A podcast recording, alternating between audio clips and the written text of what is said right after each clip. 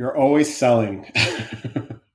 Every interaction with every single person, you're always selling something. Be ready. You never know what can come of it, any interaction with someone. Someone may have an opportunity for you five years down the road. They remember you from that good interaction with you, or they may remember a bad interaction with you because you weren't prepared.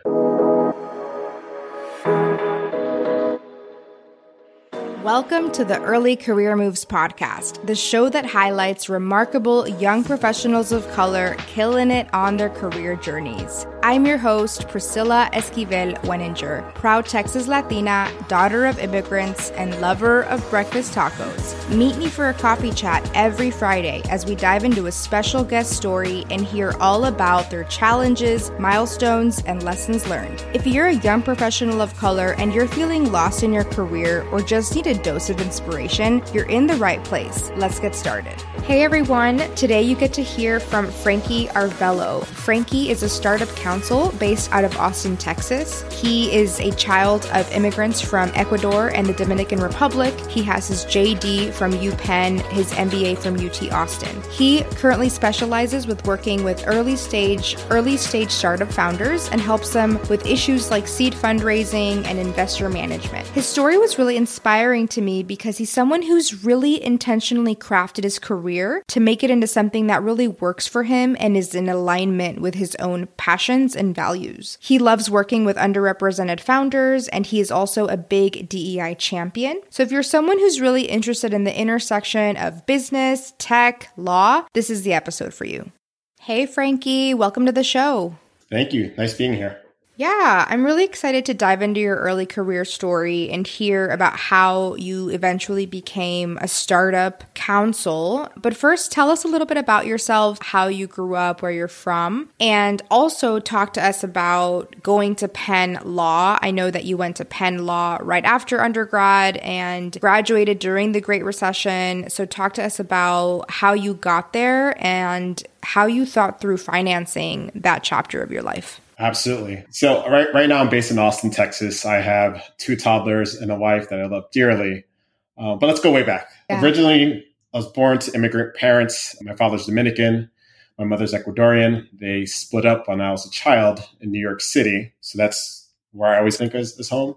Mm-hmm. I lived in Hell's Kitchen on the West Side. And it was, this was eighties, early nineties. It was rough back then. It's gentrified a lot now. It's changed so much the last time I visited. But back then, there's a lot of drugs, prostitution, people were out of work. It was hard getting through it. But as I, I tell people now, that it was an important part of my journey because getting through that really helps me understand that nothing I face now is that hard, right? Mm-hmm. It's not, nothing can be that bad. Uh, so we moved to Boston when I was in middle school. I have a little bit of Northeastern accent. And that's where my family is now. I went to a testing school out there. But even then, we lived in Section eight housing. We lived in... in, in neighborhoods that weren't super nice, but were okay. So went to UMass Amherst. I studied sports management, and I knew I was going to get a law degree. Went directly to Penn out in Philadelphia. During law school, I actually was looking for alternative careers outside of law. I decided to join Goldman in New York as a compliance officer. So I worked on the commodities trading floor. And it was a great experience, a lot of brilliant people. Didn't want to do that the rest of my life. So I decided to get my M B A. Fast forward a little bit, decided to get back into law. I professionalized my practice and worked with startups. So I've been on my own as a solo attorney for about a little over a year now. I was the first person in my family to go to grad school, the second to go to college. My brother beat me because he's six years older. Mm-hmm. But yeah, so we really, I didn't have much guidance. I had some guidance at UMass, but at a big school like that, it's hard to find the right people. I had people telling me to go to schools that were really that good. I think they did, they made assumptions about me yep. because of the way I spoke, and I can dive into that a little bit more because I did grow up in the hood. Anyway, so I decided to be really focused. I think I bought some books that were like Ivy League admissions, how to get in. And I couldn't find people that were alums or anything like that. But I just did as much research as I could about the school.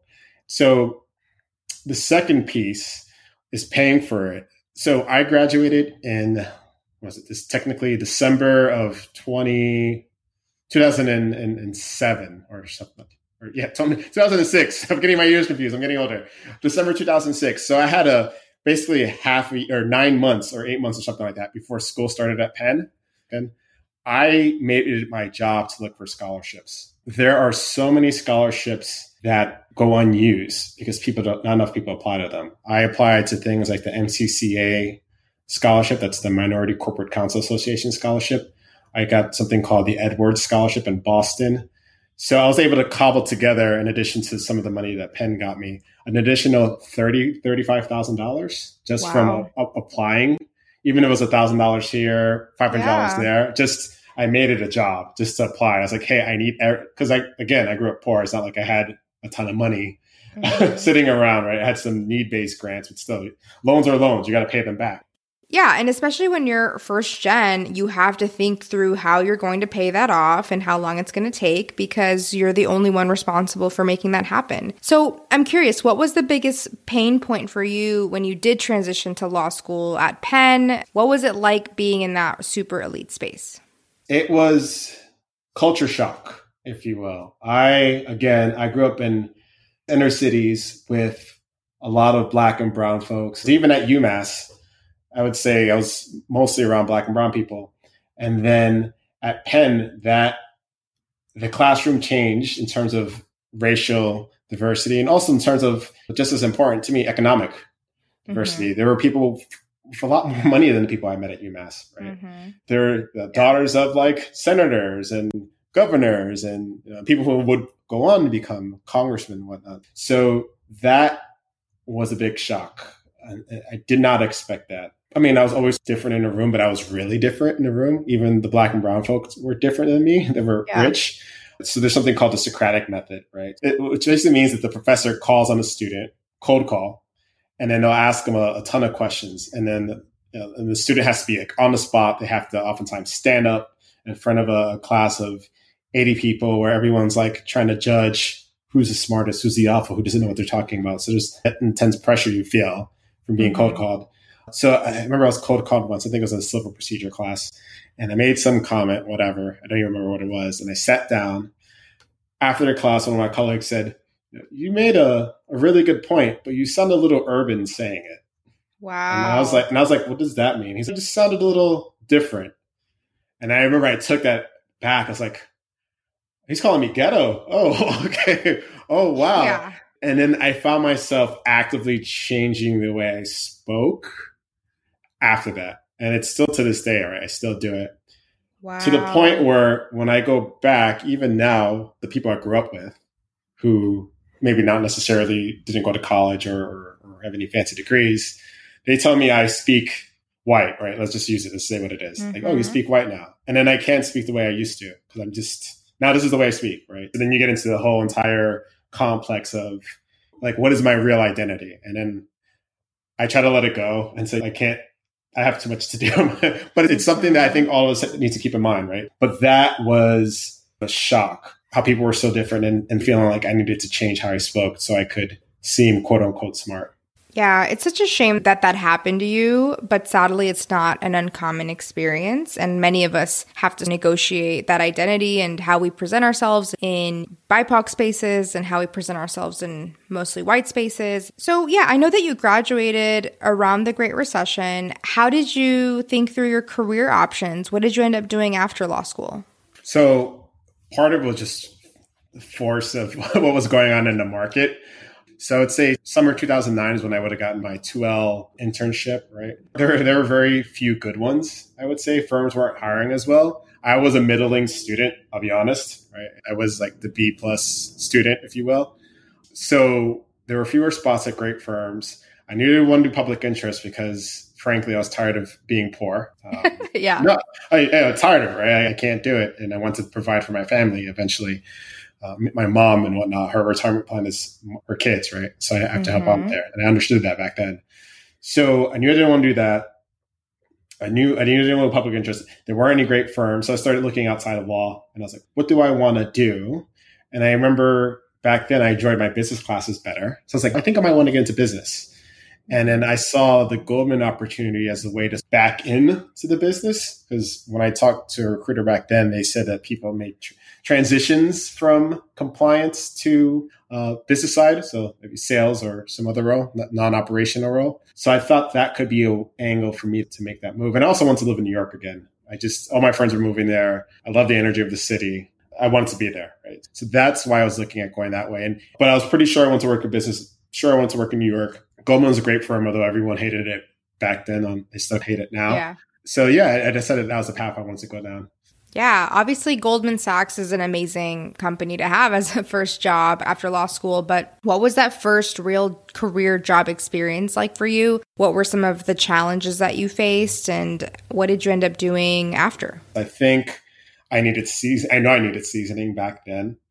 It was a culture shock in terms of the level of professionalism that is expected and demanded of you. I had a, a manager who was, she was in the Israeli Defense Force. Like, so don't mess with her. she, she would, and she was the first person to teach me this, right? She was the first person that said, if you come to me for a problem, you better have a, a solution in mind. And I remember our first meeting, I said, these are all the things I see that are wrong. And I had no solutions. And she told me that. And I was like, oh, okay. I can't just... I can't complain about things being wrong. I need to fix them, right? And she also just demanded perfection in terms of email communications, in terms of presentation skills, et cetera. She ended up going to maternity leave, and I had another manager, just a gentleman named David, who like really took me under his wing, really counseled me, really said he wanted me to be the best I could be there. And then I had another African American man named Keith, another attorney, who also did the same with me, and he's actually one of my mentors to this day. And then just the, the atmosphere and the energy, right? Like you're on a trading floor, you're going into mm-hmm. that giant building with a billion other people and that has like its own gym and own doctor's office, and you, cause you never have to, you never leave. Right. Mm-hmm. So that energy was like a lot. I initially didn't like it, but then I had learned to lean into it. I remember maybe my first year struggling a little bit of just, at like a wild stallion, did not want to be controlled. But then I learned that, hey, this is my career. You know, I need to show up. And this is big boy time. So put on my big boy pants and don't complain, get the work done. And I also learned to not be so worried about what people thought of me, if that makes sense. And then my second year, because of that, my performance jumped tremendously. And I also just knew the, the, the rules a bit better.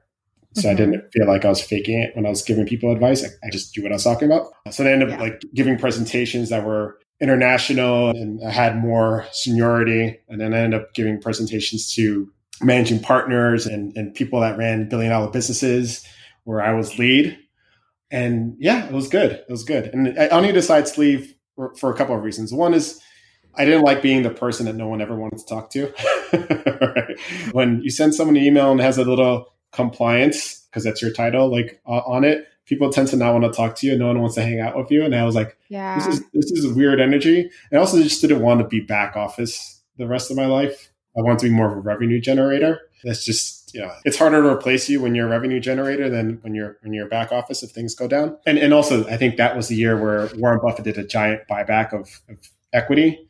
So the cash bonus pool dropped tremendously. So I did better, but I got paid less in my bonus. And I was like, that makes no sense. So for those reasons, I was like, I, I need to leave. But it was a good place to be though. Cool. So I know you went to get your M B A at U T Austin McCombs School of Business. How did you end up using your M B A years in Austin to get familiar with the startup world and start to envision a future as a startup counsel? So I, my first year, I was really just focused on schoolwork and not doing anything outside of Austin and just doing some clubs and whatnot. My second year is when I got plugged into the startup scene.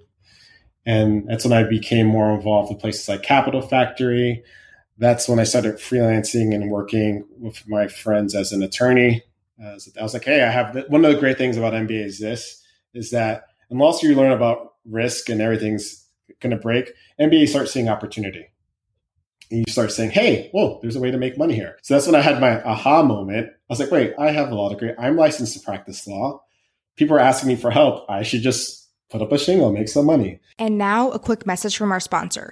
Hey, everyone. If you're thinking of getting a graduate degree like many of the other early career moves guests, check out our awesome sponsor, The Art of Applying.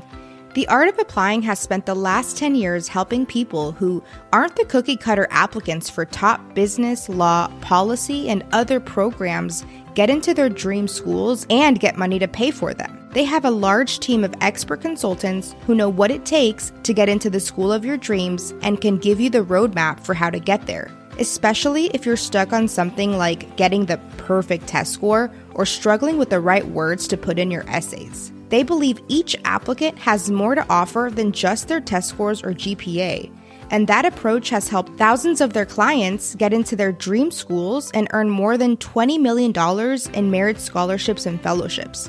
Graduate schools care about your entire application, and I love that their team helps applicants put their best foot forward. As a sponsor of the Early Career Moves podcast, they've invited listeners to explore working with their team by going to the art of applying dot com slash E C M and signing up for a quick call. If you mention the Early Career Moves podcast, you get one hundred dollars off enrolling in their hourly coaching or application accelerator program. If you're dreaming of going to a top school without paying top dollar, go to the art of applying dot com slash E C M. So during my fall semester, I, I worked for Longhorn Startup Lab, and it's run by Josh Bear and Bob Metcalf, who are two of the pillars of the Austin tech community, and just got connected to a lot of folks in the scene. So I worked for a firm called Egan Nelson.